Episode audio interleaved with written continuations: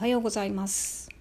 お気楽着物ライフあっこです。今日もよろしくお願いします。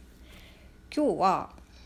着物の時の履物の話をこの間したのであのカバンの話をしようかなと思います。着物の時バッグはどうしたらいいんだろうって。私特にあんま悩まなかったですね。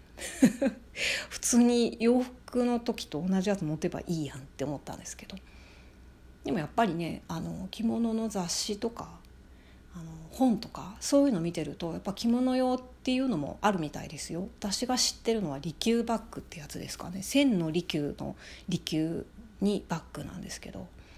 なんかこう細長い細な横に細長い形をしてるやつなんですけどね。多分お茶とかお花とかそういうのをされてる方はもしかしたらそういうのを使ってるのかな。まあ、確かにあの着物に合いそうな雰囲気で素敵なんですけどあのいかんせん高いですね。お値段がねあんまり可愛くない、ね、種類も、まあ、言ってもあんま多くないですし。で着物の時しか持てないものっていうのもどうなのって私は個人的に思います。なので着物の時しか使えないそういう和装用のバッグっていうのは一つも持ってないですね。あ一個だけあるか。でもそれはあれですねあの義理の母母から譲ってもらったあの結婚式とかねそういうフォーマルな時に持てるあの小さいバッグがあるんですけどそれを一ついただいたぐらいであとは持ってないですね結婚式とか行く時も結局あのワンピース着る時と同じでクラッチバッグとか持てば全然映えますし合わないってことはないので全然大丈夫だと思いますよ。あと着物用で私が唯一ちょっといいなって思ったのはビーズのバッグですね。これはあのアンティーク着物を売ってるあのネットの通販サイトとかで時々取り扱ってるんですけどあの小さめのサイズのものですね。あの全体にビーズがついてるんですけど実はこのビーズがですねもう作れないんですって。作る技術をあの継ぐ人がいなくなっちゃったのかな。もう今は作れないものだそうで。それなりのあのお値段がついてるんですけどもでも本当にデザインもすごく素敵だし実物見たこともありますけどこれはやっぱり好きな人は欲しいだろうなって思ったことがあります。と夏はカゴバッグもよく使いますね。一回私あの雑貨屋さんであのインドネシアとかのちょっとこう民芸品っぽい雰囲気のカゴバッグあるじゃないですか革の取っ手がついてて上はなんかこう布でキュッて巾着みたいにできるようになってるやつなんですけどそれがすごく気に入って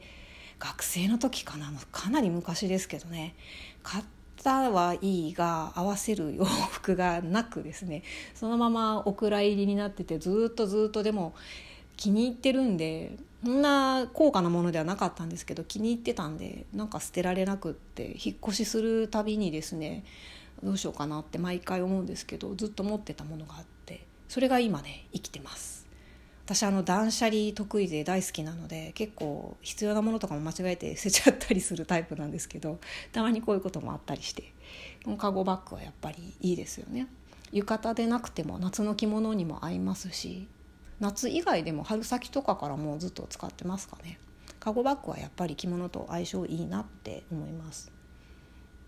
それから着物だとやっぱり帯がねありますので半幅帯の時でも、まあ、カルタ結びとか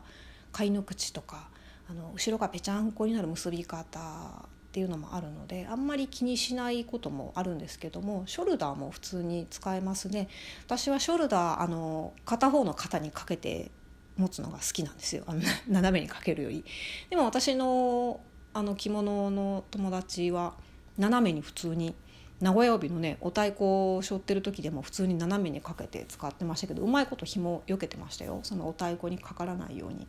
上手にあの使ってましたけど。ショルダーも普通にいけますし手提げもいけるしあとまた別の機会にご紹介しようと思うんですけどあの帯結ばない帯結びっていうのがあるんですね。後ろがもうあの結んでないのでぺっちゃんこなんですよ背中が。だから普通にリュックも背負えるらしいですよ。私はねもう40過ぎのいいおばちゃんなので さすがにね着物にリュックしょってどっか行こうかなとかそういうことはちょっとあんま考えたことないですけど若い人とかだったら可愛いんじゃないですかね。ちょっとあの派手めの柄のウール着物に帯結ばない帯結びで結んででリュック背負ってブーツとか履いてちょっと短めに着付けたりしたら見丈をね短めに着るとちょっとブーツもちらっと見えるじゃないですか。そういう着方とかしたらすごく可愛いなって思う。ベレー帽とか中にフリルのブラウス着たりとかそういうのも合いそうな感じがしていいなって思いました。私はもうやりませんけどもね。今日はまあこんな感じです。あの今日も聞いていただいてありがとうございました。あっこでした。さようなら。